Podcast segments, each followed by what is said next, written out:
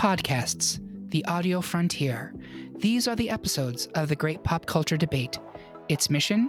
To explore strange new decisions, to seek out characters that give us life, and to boldly go where no man has gone before. And when it comes to at least half of this panel, strange men have boldly gone pretty much everywhere. So, now that I've sufficiently scandalized the ghost of Gene Roddenberry, let's set our phasers to stunning as the Great Pop Culture Debate tries to determine who is the best Star Trek crew member ever. I'm a doppelganger from a parallel universe where everyone is evil and has a beard. Here, that just got me World War Sanscroft. I'm your host, Mirror Eric Resniak. The real Eric Resniak is dead. Please welcome my panel of Pataks. We'll wait. Call him the Borg Queen because resisting his arguments would be futile. It's Derek Mekita. You know, I would add your biological and technological distinctiveness to my own, but honestly, it's not worth the nanoprobe. It's not, but I do put the ass in assimilation, Hunty.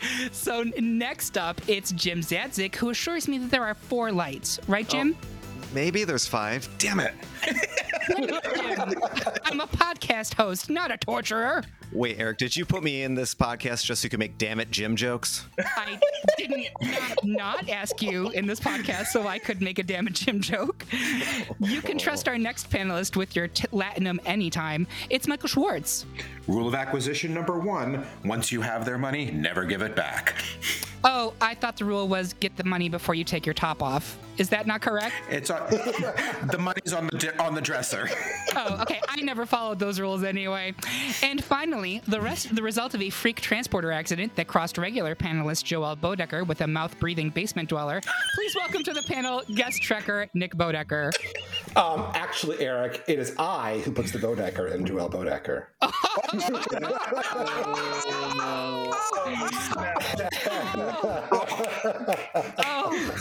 If anyone is still listening after this incredibly filthy opening, which is actually my race, incredibly filthy opening, we're going to continue on. As you may have noticed, that's five people on this panel, as opposed to the usual four. While I very much enjoy Star Trek and have seen at least some of most of the series and almost all the movies, this is a subject that really calls for expertise. So I will be moderating and acting as the tiebreaker, but will not be making arguments. That's up to these four captains. So before we get to the debate, how does this work?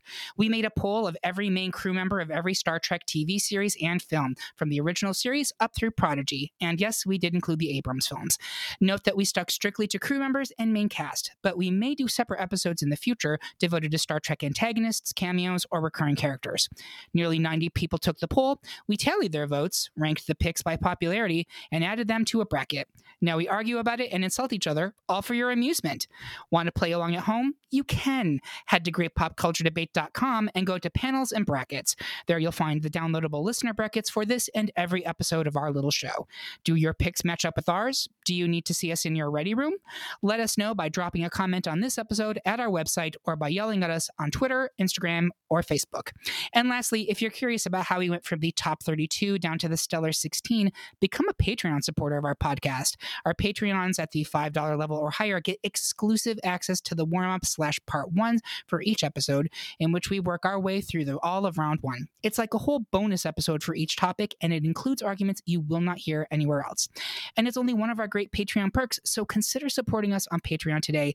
And with all of that out of the way, let's engage and get straight to the debates. First up, it's ultimate number one seed Jean-Luc Picard from The Next Generation /Picard, who is poised to use the Picard maneuver to wipe out the chances of four seed Quark from Deep Space Nine. Derek, explain why we should make it so. Michael, channel Quark and make us a bargain we can't refuse. And I'm going to have Michael go first. I fully expect to be completely assimilated like Locutus of Borg, however, I feel like that we needed to give some love to my man Quark. Quark is, I think that like one of the things that impresses me about Quark is actually the character development that occurs with him over the course of the 7 seasons of DS9 for you.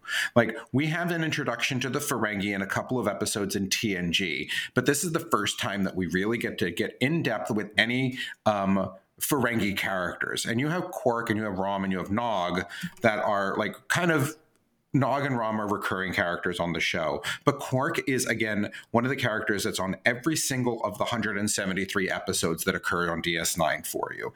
And his development coming from the very stereotypical look that we get of Ferengi and TNG, where it's the money-grubbing, can't trust them, anything, to a character that actually develops a heart, a soul, and a conscience over the seven years of the series, that he becomes integral. You get his help that he has when the Dominion takes over the station. You know, he plays along with the occupiers at the time, but he's also there trying to help as much as he can to get the Federation, to get the Bajorans back into it, to take the station over for it, to get rid of the Dominion. You know, he plays both sides against the Cardassians, but in the end, he's a character with heart and soul that really cares for, you know, Sisko, Nerys, O'Brien, everybody else that are regulars on these shows for us. Granted, Jean-Luc Picard is the captain of the Enterprise, but who you see in the beginning of season 1, episode 1, An Encounter of Farpoint, all the way through the 7 years of the TNG series, there is some character development, but it's pretty much not too far off of what you get from episode 1 all the way through the end. Quark, on the other hand, does make a change in who he is and how integral he becomes to the Trek universe as he develops over those 7 seasons for us. Okay, so it's the argument of an arc, maturity, character growth versus Picard, who's arguably amazing from the jump. Was that your argument, Derek? Well, first I want to say that, Michael, I thought that was a beautiful tribute to Quark, and I agree with literally everything you just said. I'm right. Well, no, you are right about Quark being an amazing character. He is a Trek character. He is not necessarily a crew member in my mind. Like, he is a series regular, and that is why he's in these brackets, and it got a lot of votes. But to put him up against Picard, maybe if it was Quark against like Dr. Bashir, I'd be voting for Quark, but he's up against Jean-Luc Picard. And I'm not going to go like super into depth, but let's start by saying this.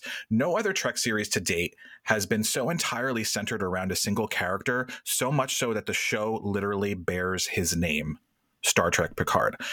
Jean-Luc Picard has been a part of Trek culture for nearly 35 years, and in that time, he has become so central to the ethos of Star Trek as to be inextricable. There have been many fine captains in Trek. None has more restrained complexity and honor than Picard, in my estimation. We have, or we'll talk about many of the other series leads, including other captains, but the answer to the old question, Kirk or Picard, has never been more clear than it is here in 2022. By the time this podcast episode airs, Star Trek Picard will be finishing its second season run, adding even more detail and nuance to one of Trek's most well-written crew members. We can save the meat of our arguments for later, as I'm fairly sure that he's advancing here. Quark is a fine character and honestly really put the Ferengi species on the map in a way that TNG never did or could. But come on, he's up against Picard. I kind of feel bad for this matchup. Fair. Jim, where are you on this? I kind of agree with all of that. You know, I agree with Quark's growth, but I don't see him as much as a crew member. And come on, he's against Picard. Yeah. So, yeah. Nick? I second and third everything that's been said. Quark is you know, he took the Ferengi race from a kind of crude caricature to something much more sublime. But he's up against Jean-Luc Picard. Do we need to say anything more? Like, I don't think we do. Okay, I get it, Locutus. I get it. With that being said, we will be advancing Jean-Luc Picard to round 3. Next, the Doctor from Voyager, a 2-seed, currently has the prescription to advance to round 3, but Nick wants us to stay bonded with Jadzia Dax from Deep Space Nine, a 3-seed. Jim, explain why the hologram Doctor is a gem. Nick, argue why we should double our pleasure with Jadzia, and I'm going to have Jim go first. All right. I think it's interesting that the Doctor and Jadzia are paired up against each other because they're both explorations of personal identity and personhood. You know, if Dax's identity is the combination of her past lives and personalities in her new host body, pulling on those different voices to some extent, like us managing different parts of our own personalities and our needs. The Doctor also explores the concept of personal identity as he grows from a program to developing his own personality, his wants, and his needs as a living being. The thing I think that's really interesting about the Doctor is that he started as a stripped down Dr. Zimmerman clone, but grew to be a unique individual based on his experiences and interactions with others. It's a long exploration throughout the entire series of nature or nurture over the course of the series. And I think that's kind of an interesting exploration throughout, you know, when we're used to these episodic, you know, episodes, they were really exploring his character over the arc of the entire thing. I think perhaps the best aspect of his character is the fact that he grows so much, while DS9 is celebrated as being the show that kind of did that, I think, the most, the sense of place and exploring character development. I still think the Doctor is still a better exploration of that for that specific character. And also just kind of thinking in the writer's room aspect, they limited him so much at the beginning. He had to be in one room. He had no bedside manner. He can only exist in that space, and he's uneasy with what has happened to, you know, that he's been running for so long. And to have him, you know, to be stuck to make a character likable, even though he's not likable, and to make you kind of enjoy his progression throughout the entire series, I think is quite a feat. All right. And it occurred to me when you were describing him, they're kind of doing a similar thing right now on Discovery with the ship who's gaining sentience. Yes. Zora. Yeah. Yeah. Zora. Thank you. I couldn't think of the name. Well, Nick, why don't you talk to us about Jadzia? So this is a tough one. The Doctor is a wonderful, lovable character. And he makes the Voyager that much richer by being present. I think my central argument about Jadzia goes back to the idea of DS9 being a really tight ensemble where you pull one character out and the whole thing falls apart, which I think Trek kind of did. DS9 kind of did when Jadzia was killed. Spoiler alert. But the Doctor is as great a character as he is. I think Voyager would have continued on in his absence. But, you know, it's a hard one because you're absolutely right, Jim, that, you know, both characters are true Trek in that they are an exploration of what it means to be human, what it means to be a sentient creature. And you know, both very high concept sci-fi character explorations. And they both do a wonderful job. Both actors do an amazing job of taking what the writers have thrown at them in terms of, you know, and you know, Robert Picardo, you know, just outside of Trek, Robert Picardo is one of my favorite people. Yes. You know, he's involved with the Planetary Society, which is one of my favorite space, you know, real life space exploration organizations. But and he shows up in Stargate, which is just awesome.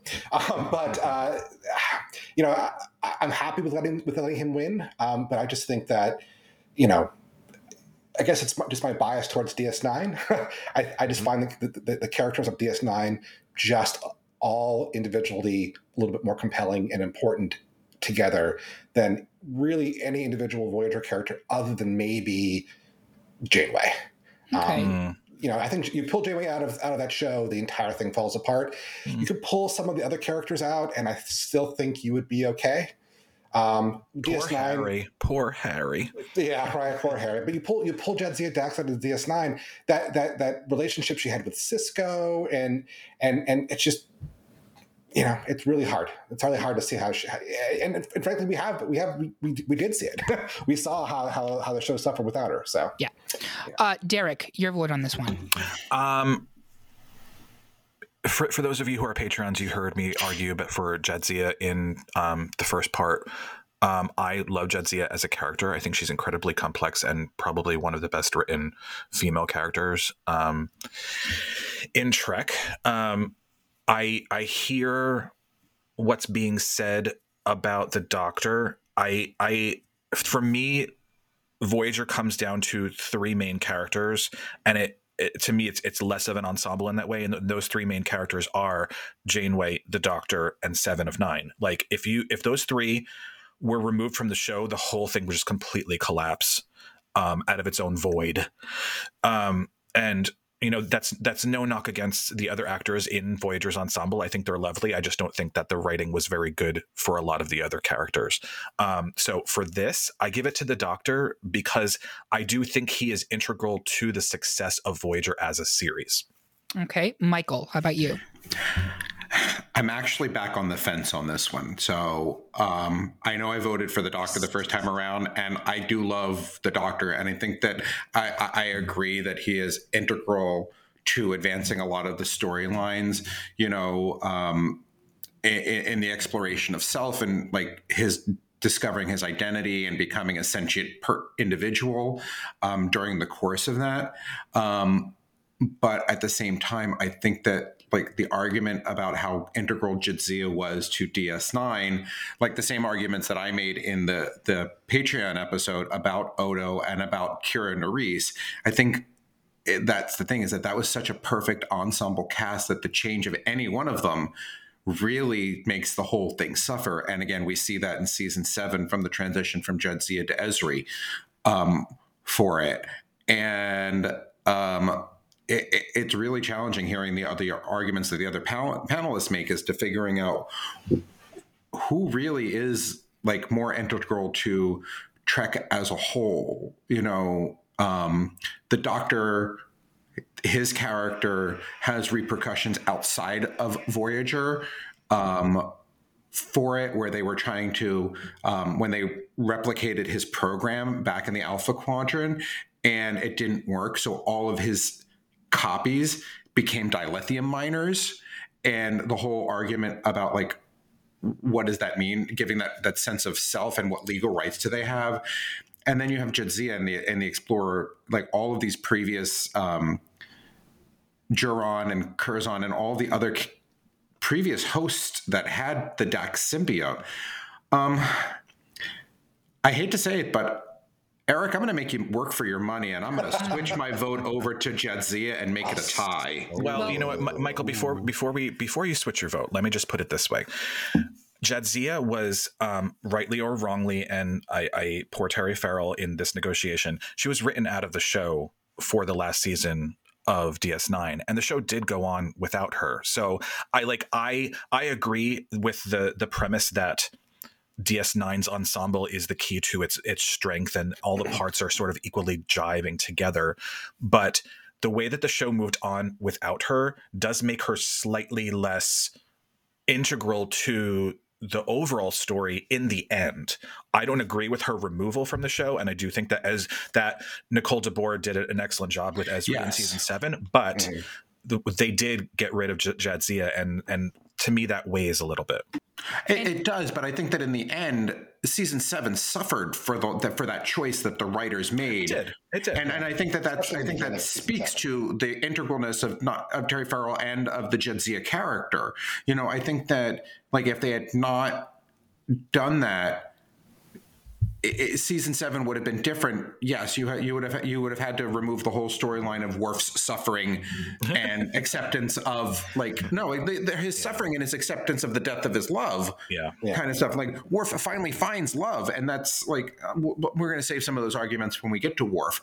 But no, I think that still the Jadzia character and the removal of her and the change to Ezreal really did suffer and speaks to her importance and how integral she was to the whole story and to the Trek universe as a whole.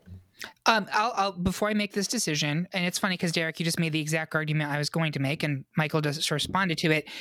Does the panel believe that Voyager could have continued had the Doctor been written off? Go ahead. Oh, I'm sorry, I didn't mean to speak up. No, yeah, go ahead. I'm struggling with the idea that the Doctor was an integral character to Voyager. Don't get me wrong. I especially in the later seasons when he grew and became frankly a more interesting character than he was in the beginning. I don't feel like he was really the emotional center of the show. I think Janeway, I think there's a better argument that Seven of Nine, when she came along, became kind of the emotional heart of the show. Yeah, that relationship between her and Janeway, he kind of stood alone to me. He didn't really develop. His relationships that he developed with Captain Janeway and with Chakotay, he didn't really develop strong relationships with those characters so much. Yeah. You know, he developed strong relationships with Seven, but like his growth was more of an individual growth as opposed to a growth into the crew. Like he sort of grew himself alone. He had help from the outside here or there, but it was mostly like his own self-exploration. I don't feel like he really developed strong bonds with the rest of the crew, other than a few couple of notable examples. Like that's valid. Right. Valid. And I think if you want to compare apples to apples, like if we had removed the Doctor from season 7 of Voyager, I don't think that we have a massive change in the feel or the heart of the show like you did with the removal of Jadzia. Yes. Absolutely. So with that, Jim, do you agree with that assessment? I'll just throw out their hollow Janeway as a concept of a crew member, and that his character introduced that idea of a hollow crew member. That's true. Well, I mean, they had the emergency command hologram too in Voyager. Yeah. Like Prodigy's not new for that. Yeah, and also though, I mean, there's also the holographic captain in Picard. Is he the captain or? So he's a real person, but that he's got all these other versions of him that the ship has produced. Yes. That's which I love. I love that whole thing. It's brilliant. So with those arguments, I do think that the compelling argument for me is that ultimately the removal of Jadzia actually impacted the final season of DS9 in a really profound way. And if you removed the Doctor from the final season of Voyager, it probably would not have impacted the show. So I am going to go ahead and move forward Jadzia there. Wow. They were good arguments. Well done, everyone. And I'm sorry for the Doctor team. It went from a majority to a switch. It really did. That's impressive. It did. Yeah. It does happen. Next, we have two unanimous decisions as Data from The Next Generation, a one seed, fractured the chances of Bones McCoy from the original series, and his crewmate Worf from The Next Generation, DS9, a three seed, sent two seed William Riker off with a sad trombone sound. And two more unanimous victories, first by Captain Kathryn Janeway from Voyager/Prodigy, a one seed who already beat Captain Kirk in round one, who blindsided Geordi LaForge from TNG, a four seed, and Kira Nerys from DS9, a three seed, who sent Voyager 7 of 9 back to the Borg cube. And this is highly illogical, another unanimous decision by the panel, as Mr. Spock from the original series, a one seed, easily advanced over Mighty Morphin Space Ranger Odo from Deep Space Nine, a four seed. Finally, in round two, it's a Deep Space Nine off, as 75% of the panel is pushing for Benjamin Sisko, a three seed, to take control of the station, but Nick prefers Miles O'Brien, a two seed. Derek, do it again. Did it once. Can he do it again? Derek, why are you sticking with Sisko? Nick, explain why we shouldn't give O'Brien the Irish goodbye, and I will have Nick go first. So once again, I'm standing before three folks opposing me.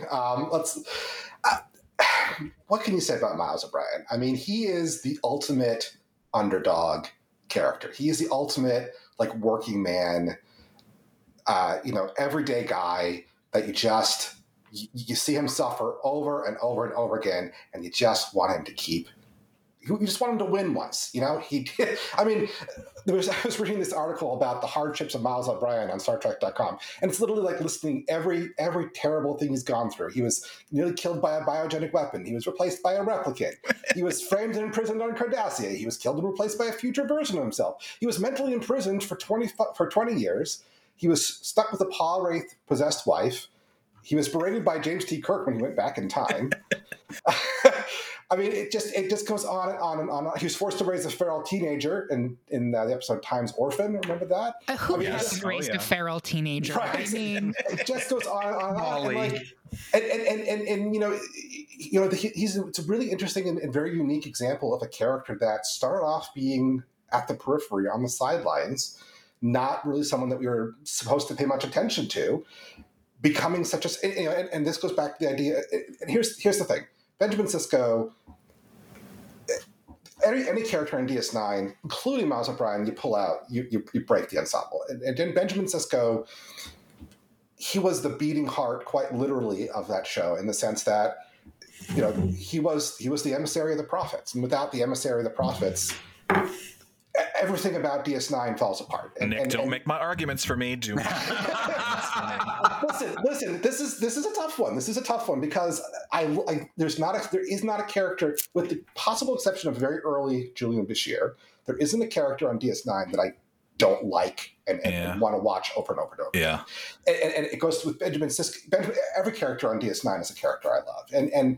But there's just something about the scrappiness of O'Brien. And it's very popular now in Trekdom to sort of celebrate celebrate O'Brien, and he even showed up as a statue, you know, a statue remembering his greatness at the end of a Lower Decks episode recently, because I think this kind of goes to me. It kind of goes back to in the Patreon we talked about, Riker versus Saru. I think Trek sort of favors the underdog in a way. I think the Saru was kind of an underdog, especially against Riker.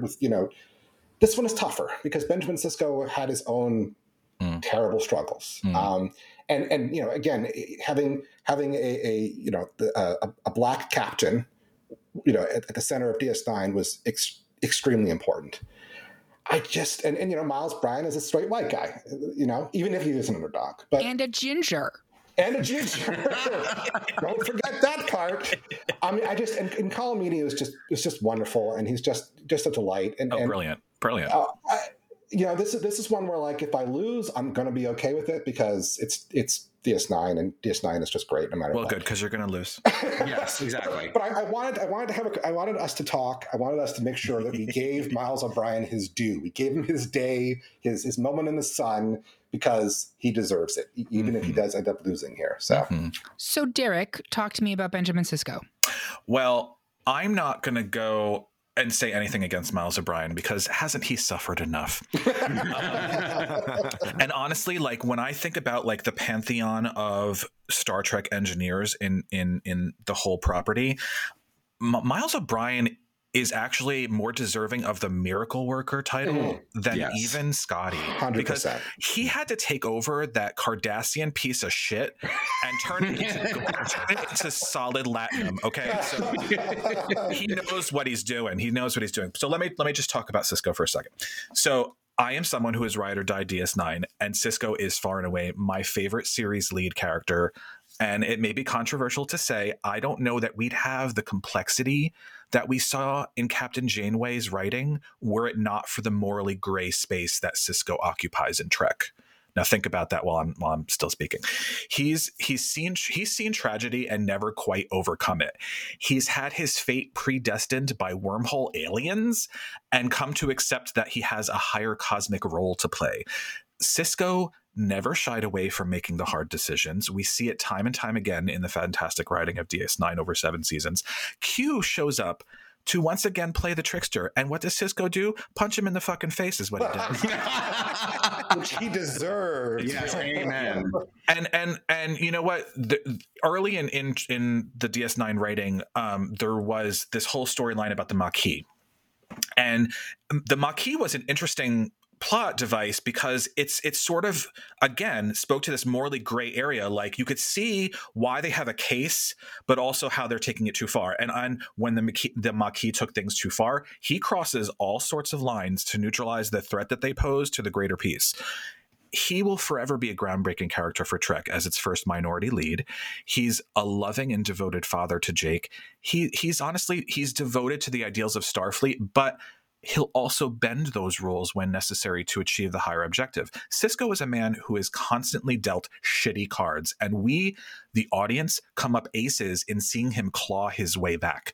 He projects the strength and honor of Picard while not being afraid to get a little tough love frontier cowboy in the style of Kirk. And even apart from the writing, he could be played by no one else but Avery Brooks. That man is a master of his craft. He is a jazz musician in actor's clothing. And that's all I'm going to say about Sisko. All right. Jim, where are you on this one? I agree with, I mean, all of that. I think that O'Brien, if we're talking about best crew member, I mean, he defines a crew member kind of in the lower deck style to some, not yeah. that far down, but yeah. like he, I mean, from running the transporter pad all the way to everything he did on DS9, he's done a lot in the, like the running of the ship or the running of the station. But I also agree with the Sisko kind of being the better pick here as well. Michael. What Derek said. Okay. Wow.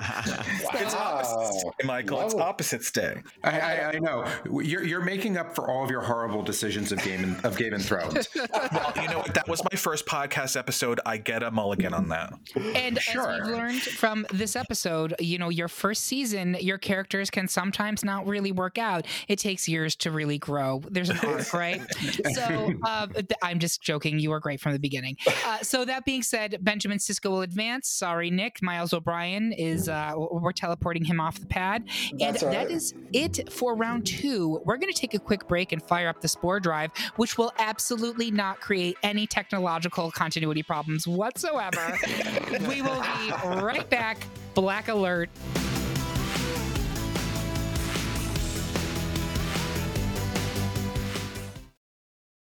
And that filthy program you are running in the holodeck, because we are back for round three of our best Star Trek crew member debate.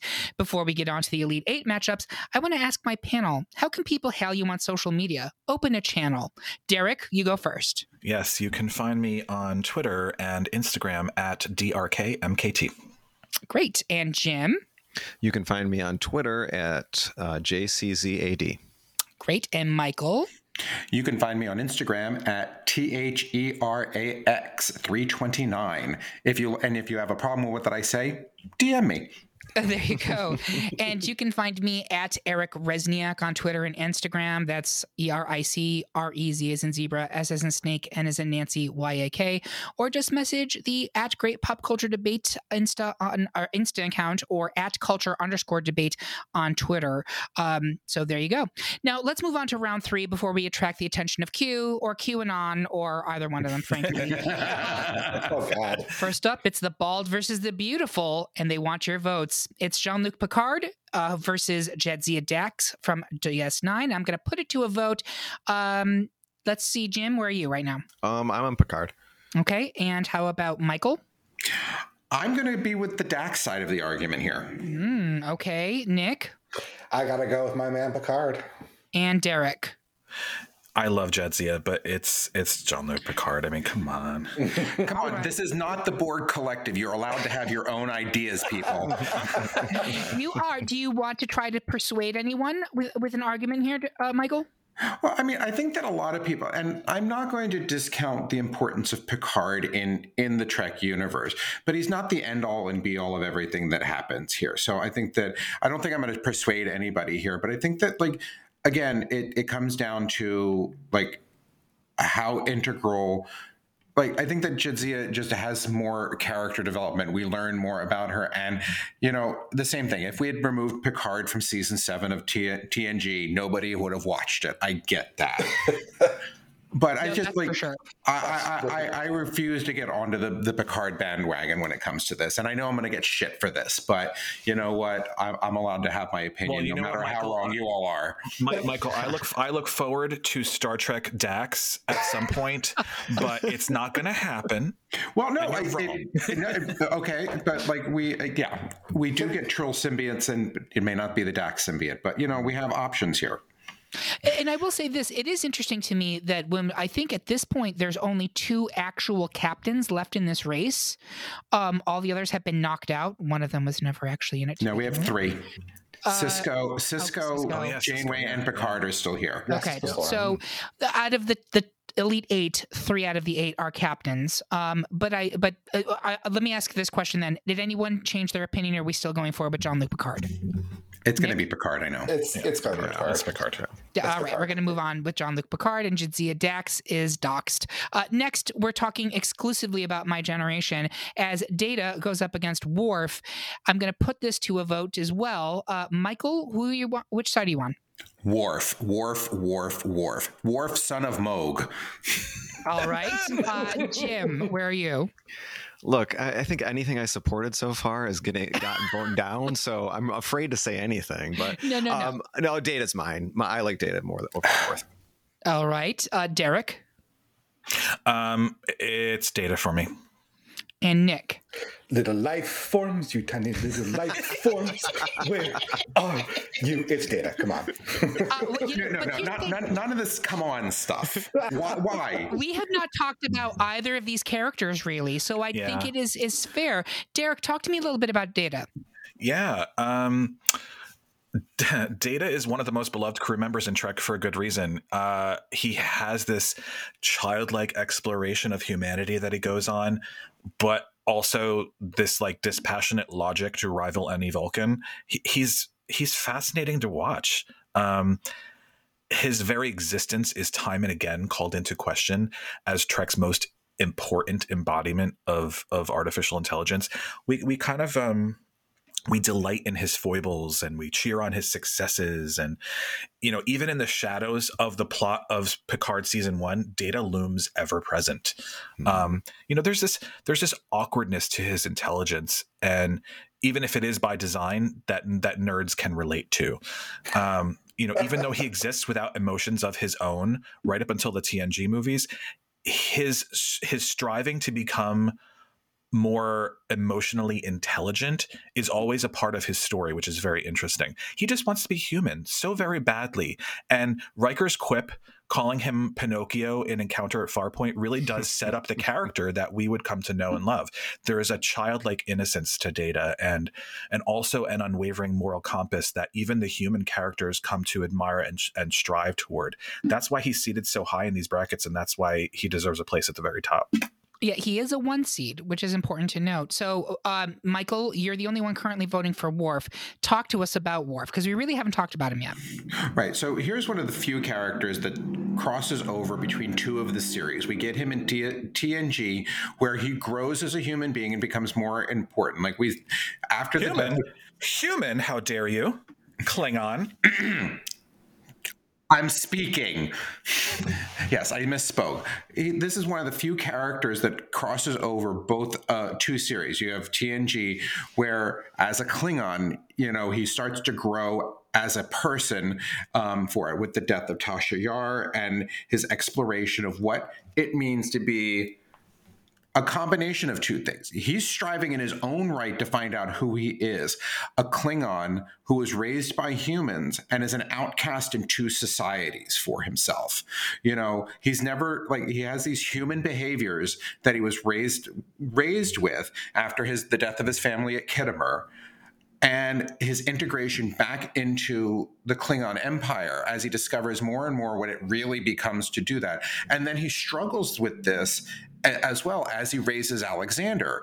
Like, how does he really, like, pass on these traditions that he never truly understood in practice to, and this culture of his own to his son, who he wants to be more Klingon, even though he sent him to live with his parents after the death of Alexander's mother. We cross that over then when he moves on to DS9 and he becomes a part of that show and an integral part of that, where he grows and his love of falling in love with a Trill, you know, his love for Jadzia, that he fights for the longest time, finally accepts only to lose her, and the development of him as a character, as a Klingon, where he has to deal with this loss that, like, her death was important in saving a lot of people, and she died with honor, but he doesn't want to you know, really give that up. He would still rather her be alive, sacrifice the honor that she had in death, sacrifice her spot in Stovacor so that he could have her back through all of this. It's not just one series, it's two, and the movies and everything else that you get Worf in, including talk of Worf coming back in these new series that we're talking about. So we are going to see more Worf in the future. Data's done. Data is done for sure, although he is still kind of propelling the at least through Picard season one, he's propelling the narrative even when he's dead. I mean, that last scene in Picard where it's him talking to Picard, who is now a synthezoid himself, right? That's where we left Picard season one. Right, but that's kind of like, well, this is what it's like now. I thought that was really compelling. And you also have him playing the Doctor who created. I thought that was all really interesting stuff. It was funny. So this is me showing my no Star Trek knowledge mouth. I didn't realize all that stuff about Worf's backstory being raised by humans. It's kind of the reverse of Michael Burnham in Discovery, where who was raised by raised by Vulcans, right? And I'd never made that connection. So that's super interesting. With that being said, I do want to put it to a vote. You've done a great job explaining why Worf is an integral character. Jim, are you sticking with Data? Yes. Okay. Nick? Yes. And Derek? Yep. Okay, so that was a great argument, Michael. Unfortunately, we will be – I put Jean-Luc Picard versus Derek, but I really meant Data. So next up everyone vote. If you want Jean-Luc Picard, you want Derek. I would lose. No comment. Next up, it's ladies only in the next round as Captain Kathryn Janeway has to engage Kira Nerys. So I want to ask Jim, where are you coming down on this one? Janeway. Okay. Nick? Janeway. And Michael? Janeway. Oh, boy. And Derek? Janeway. Okay. We love it. We love a unanimous decision. And finally, in the Elite Eight, let's mind meld and determine a winner between Spock and Benjamin Sisko from DS9. Michael, you go first. This one's really hard for me. I think, though, because we talked a lot about Sisko in the previous arguments, and I agree. We haven't talked a lot about Spock, but Spock is the TOS character that really transcends everything. Absolutely. Mm-hmm. You know, he's he's part of the thing. He shows up in TNG. He also he's a part of Discovery with the Spock character there for us too. And I think that in the end, Spock is eternal. He definitely becomes he's more than just the original series kind of stuff. He plays a part in every single basic series that comes out in some way, shape, or form. He just hovers there. You compare almost every other Vulcan that you see to him. In the series that we don't talk about in Enterprise, you compare T'Pol to Spock, I think that's why I think Enterprise comes up short in a lot of spaces is that, you're comparing an early Vulcan to Spock who comes later, and they just can't compare to each other. So I think in the end, I have to go with Spock on this one. He's also the original alien crew member. Correct me if I'm wrong. There's he was the only on TOS. No, that's correct. Yeah. Nick, where are you on this one? It's tough because, DS9 is definitely my favorite Trek show. And Sisko is, like I said before, the heart of DS9. But Spock, and later on, I have Spock losing, spoiler alert, in my bracket. But I don't know. He reflects... This is tough. It is tough. I really sort of want to say Spock almost out of this feeling that Spock is so connected to Star Trek that to not have Spock move into the final, the final showdown would be sort of wrong. Because, when you ask the public at large, Star Trek, what do you think of when you think of Star Trek? People will probably mention maybe, Kirk and William Shatner, but Leonard Nimoy and Spock, more than anyone else or any character or actor are Star Trek, and so it's just and as much as I think Sisko is also an incredibly important part of Star Trek and how Star Trek evolved after Gene Roddenberry, sort of lost control after he passed away. In a good way. Spock is Spock. Yeah. I mean, live long and prosper. That is the kind of tagline, right? Yeah. That's Spock. I'm going to go to Jim. Where are you on this one? I kind of agree with all that. And I feel that Spock's going to move on. So I don't want to take too much more from all of that, but I definitely think, the thing that I love most about Trek, and is the idea that we're exploring our humanity through these characters. And I think he's a perfect example of that, one of the original aspect of that to some extent. And the ones that shine for me are the ones that help us as viewers kind of explore that. And he's always kind of working out that logic versus human side versus feelings versus how to deal with people, all those type of things. So I think that's a big aspect that makes him a great, member of a crew too. He grows with that. Absolutely. Yeah. Derek. I would argue that you would not have Trek at all were it not for Spock. And it really just goes back to the very, very beginning where the only character that survived the cage and the recasting of Star Trek and a new pilot was Spock. And granted, they changed aspects of his character for what we came to know as TOS.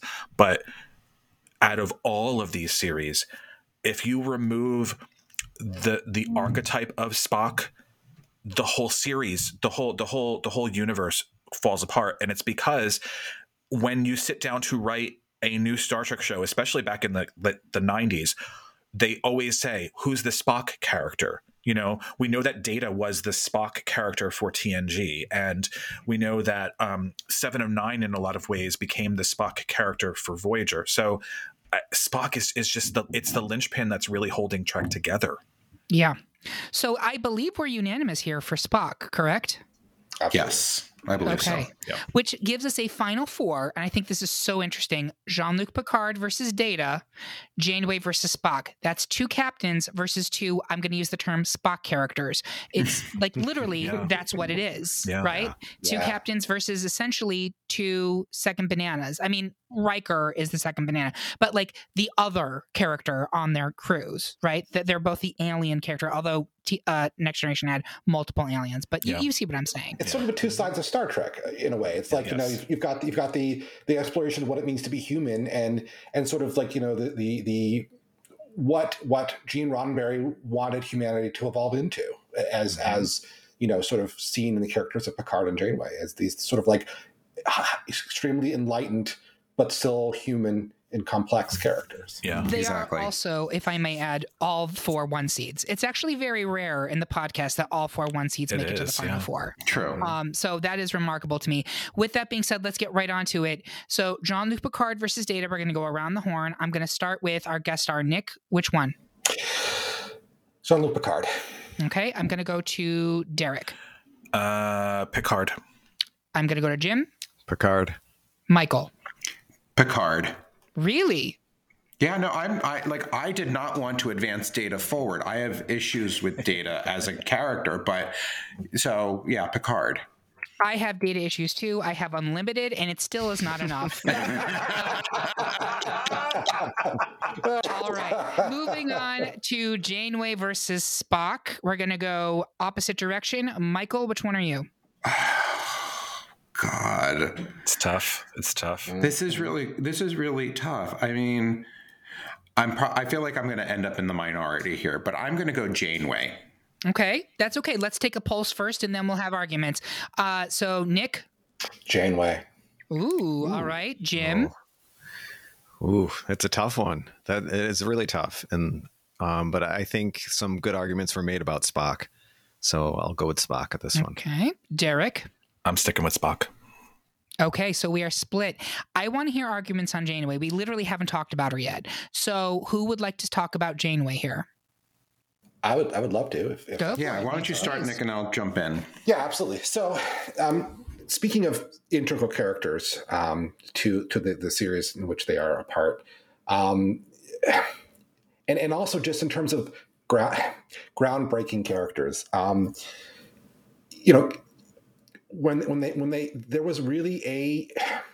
was some bad noise that was made when we learned that the captain of Star Trek Voyager was going to be a woman. Mm-hmm. I distinctly remember hearing some talk amongst certain Star Trek fans about how that was a problem. Yep. And I was like, the hell with you guys. That sounds amazing. Mm-hmm. And I think it's about goddamn time. It's just, the character of Kathryn Janeway is just She both defies and embodies what it means to be a woman in you know, sort of today's society. Like she's both maternal and yet commanding at the same time in equal parts. You know, she's both feminine and I guess masculine in equal parts as well in terms of her character. Like she's both. She's able to sort of walk that line between the two. I mean, the bonds that she makes between herself and her team members are family bonds to a degree that I don't think you see, you know, even in DS9 where those characters become very bonded as well. You don't see that in another Trek where the characters truly become a family. And part of that, I think, is the unique nature of the situation Voyager was in. But, you know, the relationship between Janeway and Seven of Nine in particular, I thought was just amazing in terms of, you know, it was almost became this sort of like mother-daughter relationship, mentor-mentee relationship. But she had such close relationships with all of her other characters, and yet at the same time, she was in charge. She was the boss. When situations went wrong, her crew looked to her to be in command, and she never shied away from. I mean, and she stood up to the Borg themselves to protect her crew and get her crew through. She took a ragtag crew of rebellious Maquis and hapless Star Trek officers. I'm looking at you, Harry, and molded them into a crew, despite the fact that they were, you know, light years away from home. She made not only that, but she made sure that the Star Trek ideal, the Starfleet ideal of exploration. And you know, peaceful exploration, and also you know, respecting the rights of others and other cultures were upheld, even though at times that slowed down their journey home. You know, and they actually, we saw what happens when you sort of like, you know, push those Star Trek ideals aside in order to try to get home. We saw that with the Equinox, for instance. There's so much to say about Kathryn Janeway. Right. There's so much to say about how amazing her character was, how groundbreaking it was. There's so much complexity there. It's just like I could go on and on and on, and it's almost hard to know where to stop, because it's just, to me, she is just like, she's the ideal of where I want, the ideal of what I want to see when I watch Star Trek, you know? Okay, Michael, do you want to pick that up? Yeah, and I think that, like, when you look at the Jane, like, in terms of any of the leader roles that are in any of the Star Trek franchises for you, Janeway is dealt the hardest hand to deal with out of anybody. Her ship is transported 70,000 light years from home. It is a dire, desperate situation that anybody else may have fallen apart, but she manages to integrate two opposing crews together, create a working environment, face situations that honestly no other series faces in it, pulls them together, and manages to bring them home to the Alpha Quadrant. There are losses, of course, across the entire thing, but like dealing with species that nobody had ever, and situations that nobody had ever, dealing with the Borg as the only Federation ship in that quadrant at the time, you know. So I think that like the leadership of Janeway, the way that her character develops, you know, still putting forth this soft human side, but still being a hard-ass captain when the time needs to be, you know, when she's faced with hard decisions. You know, she has a crew made up of a former convict in Tom Paris. She's got Chakotay of the Maquis. She has her right-hand Tuvok. You've got Harry Kim, who suffers all the indignities in the entire world during that series. You know, she has Neelix and Kes, who they have to lose, and then they get Seven of Nine, reintegrating a Borg into humans, into a non-Borg environment for you. I think that what Kathryn Janeway does is nothing short of a miracle in that season, and the way that the writers dealt with that and kept her, and the way that Kate Mulgrew as an actress really portrayed that and gave us both that hard and soft side of Janeway I think is great. And now, you know, we get her as the hologram and Prodigy. And, you know, we know that there will be more of actual Janeway in season 2 of Prodigy for us as well. Hmm.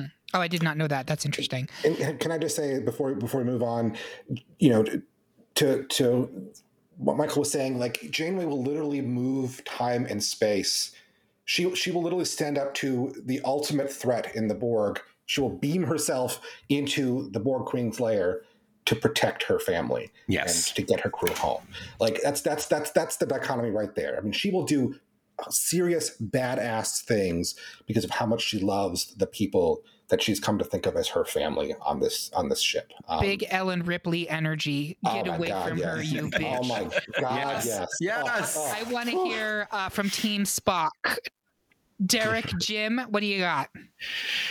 I'll start because I don't have as much, but I think that you know, Spock has been there for all of it. And before we started, when we were kind of talking about the, you know, when the survey was out, the results came back, and it's interesting how even still how the votes have been in this show, how it matches some of the things that have been brought out in New Trek and even in the Kelvin timeline films and the more recent stuff.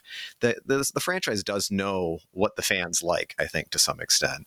And I love that Janeway's in Prodigy as a separate being, I might argue. I don't think you can take Prodigy Janeway and count that as real Janeway. Just so. Well, no, have you finished watching Prodigy? Yes, yeah. And in the end, we're going to get Janeway in season 2. Right. Oh, yeah, that's a good, yes, absolutely. So that'll be a fun addition there. Yes. I think it's just interesting, you know, and I think it's interesting that, you know, Spock is everywhere, right? So original series, Discovery, animated series, 8 feature films of the original placement, 2 episodes of Next Generation, Short Treks, upcoming Strange New Worlds, and there's double Spock in 2 of the 3 Kelvin films. No offense, I'm just going to jump in here and say we stopped talking about Strange New Worlds because we don't know how that's actually going to play, and I don't think that should be a part of this conversation. No, yeah, I think that just that's a character that is propelling new Trek still is the only reason I brought that up. But I think that, hey, he even created an alternate timeline, so we have more Trek. But I think, you know, that again, going back to that logic over emotion and constant battle for all of us is in our lives, I think, is a good thing. Another, you know, is there too much TNG in our Final Four if we get rid of him? You know, I'm just looking at the TNG era, you know, because that's where Janeway, I think, kind of. Sure, the 90s to early 2000s is a fair point. Spock is the only one that's outside of that right now. Although, as you point out, Spock is a constant. Like, there have been 3 prominent actors who have played this one character, which is, I think, kind of, I mean, certainly there have been multiple actors who have played other characters in Trek, but Spock has had, like, feature presentation versions by 3 different characters, all of whom have done very well, if I may add. Derek? I don't think by arguing for Spock we're taking anything away from Kathryn Janeway. I think Kathryn Janeway stands as a singular character in her own right in the pantheon of Trek in a very strong and incredible way. The thing about putting her up against Spock is what I said before. I think Spock is ever present, and I think that he is this constant catalyst of pushing the series forward in ways both real and sort of like hinted at, I guess. So I still stick with Spock here. I don't know.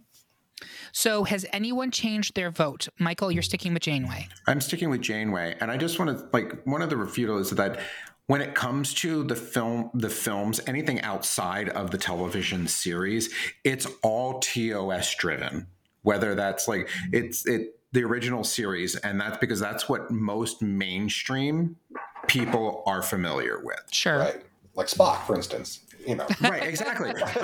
But that's no, and I get that, but the Paramount, who owns the franchise, is not going – they're going to stick with anything that's original series related. So that's going to be all of your Kirk and Spock characters, yes. But that doesn't mean that they're the only things in the universe for the people that truly enjoy Trek and the entire universe. There are things outside of the TOS series that are more, I think, more moving. Well, Michael, you're not wrong, because they're using Janeway in new ways that are fresh and are, you know, and we of the TNG era can appreciate, you know. So I think Janeway is getting her due. I don't think anyone's discounting her contribution as a character to the mythos of Trek. No, and I agree on that, but I think a number of arguments that people make are that, like, Spock is also out there in the movies, and I'm thinking, yeah, that's true. But that is just that because there's such a focus in the mainstream for TOS characters. You're making the commercial argument. It's a commercial, the relevance. If you look at the name of what this contest is, it's the best Star Trek crew member. Mm-hmm. And like what we're talking about is the character as what it means to be, you know, what the character means to society versus the best actual crew member, right? Right. And like, if you're just looking sort of in universe versus out of universe, right? So we're just looking in universe. That's why Kathryn Janeway just stands out to me, because I think in terms of a crew member, you know, Spock is amazing in his own right, absolutely, and that's why I voted for him over Sisko before. But like, yeah. And how important he is important, but just as a crew member, like, Janeway just stands out. So this is great, and it's a really intense debate, and I think everyone has made excellent arguments. Here's where I'm coming down on this one. I hear what you're saying in terms of a crew member and the actions that they did. Janeway did some pretty Herculean stuff. I guess I'm looking at this as we pointed out, Spock was the only non-human on the original Enterprise, and that type of a character and archetype, which we refer to as like the Spock type character, is integral not only to every Star Trek series, but integral to the entire premise of Star Trek, which is that multiple people from different backgrounds all getting along and coexisting and trying to find a better future, right? You could also make the argument, which I was thinking when Nick was mentioning about the backlash to a woman being made a captain, like, literally, this is the arc of progress being kind of played out in front of us on a show, right? And now, mm-hmm. you know, 30 years later almost, people are like, well, of course you can have a captain who's a woman on there. That's not an issue.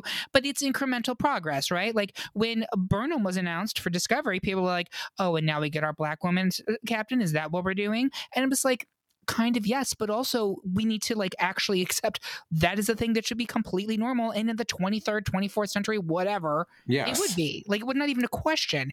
So I think there's really compelling arguments, I guess, from where I'm coming from in terms of like, I think we may be a little bit slighting Spock as a crew member and his actions, because there are many, many times when he pulled the badge, right? And he got them out of a lot of hot shit. I do think, for me, and you can disagree with me and come for me, I'm giving the edge to Spock here. I'm sorry.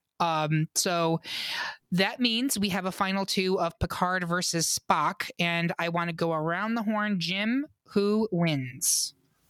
Picard. Derek. Come back to me. Okay. Nick. Picard. And Michael? Picard. Derek? Oh, God.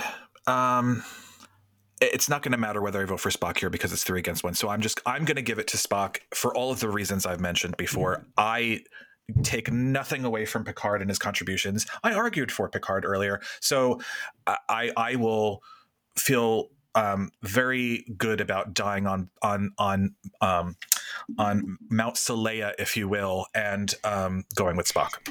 Okay, Amy Pilot. And I do think we got to a point where people were like, well, we're not just going to advance Jean-Luc Picard because he's Jean-Luc Picard. It's very much the argument. This is such a stupid thing to say, but in the best pizza topping episode, people were like, you can't just advance pepperoni because it's pepperoni. Picard is the pepperoni of Star Trek. Picard is Star Trek's pepperoni. But that being said, There's a reason for it, right? It's because he is a really well-drawn character. And I will agree with the arguments made earlier in this episode that the Picard that's at the end of TNG is not that different from the Picard at the beginning of TNG. Now, the Picard in Picard is a different man. I actually have to disagree with that. Really? You think he's had an arc? I think he's had an arc. And this is something that I was thinking about coming into the character of Picard. I think he has had an arc. It's very subtle.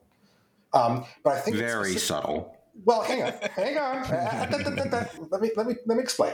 So he starts out as someone who's very emotionally distant from others.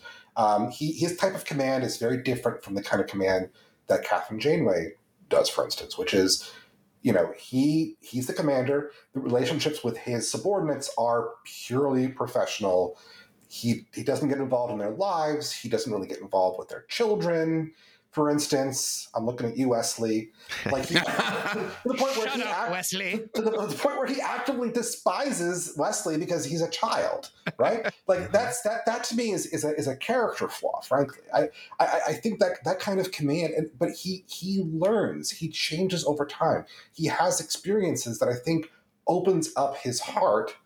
And I don't know if we're allowed to bring in non-canon references here. But I really like what happens in the novel universe, which they actually just erased from history because it conflicts with Star Trek Picard. Mm-hmm. In the novel universe, he gets married to Dr. Crusher and has a son.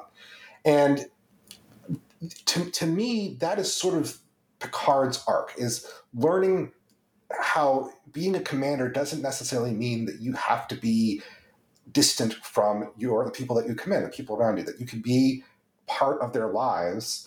And that, you know, to being a commander doesn't mean you can't also be a father. It doesn't also mean that you can't have other responsibilities. You know, and he learns this through, I think, experience with Wesley and how he sees Wesley grow and Wesley becomes, you know, this annoying little brat, this sort of amazing, you know, transcendent traveler character. He you see that with how he responds to the death of his nephew. And his brother, you know, he sort of realizes that how the importance of family is sort of almost too late in a way, and it really strikes him at his heart. It's definitely not something that they emphasized. It's definitely not something that the writers really play up in the show. Like Picard was definitely, and that's just with TNG in general. I feel like most of the TNG characters, some of them had more arcs than others. Like Data, I think probably had the most arc of all. Yeah, for sure. I that was just sort of the way TNG was written. You know, it was written to be episodic. You could watch any episode at any time and you know, to be in syndication, right? Any episode at any time and you would understand what's going on. So, but like to say that Picard was the same man at the end of season 7 as he was at the beginning of season 1, I think is totally wrong, because I think he truly does grow to see his crew as a family. And you know what? In the very last episode of the poker game, right? The poker game, when he finally sits down at the poker game. Absolutely. It's like he's finally accepting, because, you know, the experience that he has during All Good Things, where he sort of realizes that he's this life that he sees in the future of him being this sort of lonely old man, you know, who's divorced from Dr. Crusher, and who's, you know, living on a vineyard all by himself, which ironically is what he ends up becoming in Picard. Yes. We can talk about... we can talk about this forever. I mean, yes, we could. Absolutely. There's some decisions they make in Picard that I kind of have trouble with in terms of his character. But, you know, I just think... Anyways, I could go on, but, you know, I do think that Picard does have some arc to him. He's not just, you know, a flat character. That's fair. And I just wanted to give a moment to him, because I didn't want us to kind of be like, well, Picard wins because he's Picard. I wanted just to have that moment where we're like, no, there is a legitimate reason why he is beloved and why he is kind of the statesman. He has taken over the reins of the statesman from Kirk, I think, at this point, because he doesn't have the problematic aspects. Yes, he's a white man, but he's not problematic in the ways that Kirk was, who was kind of the original, like, dude of Star Trek. So Space Lothario, which frankly sounds like a great time, but that is not. So we are here. Well, you do on your own time. time, Eric is off. And I will. So there you have it. Our pick for the Star Trek crew member is Jean-Luc Picard. Do you agree? Do you think that this was as rigged as the Kobayashi Maru? Tell us how you really feel by leaving a comment on this episode at greatpopculturedebate.com or find us on Instagram, Twitter, Facebook, or YouTube. While you're there, make sure you subscribe and follow the podcast so you can hear about what new debates are coming up, vote in open polls, and even decide which topics we tackle next. I want to say thank you to my panel. Getting to work with you is the best part of my prime directive. And thank you for listening. If you loved what you heard, please consider supporting us on Patreon, where you can get even more exclusive content and you get episodes a whole day early. We hope you have a good one. And remember, everyone is entitled to their wrong opinions. Unless you're a Vulcan, that would be illogical.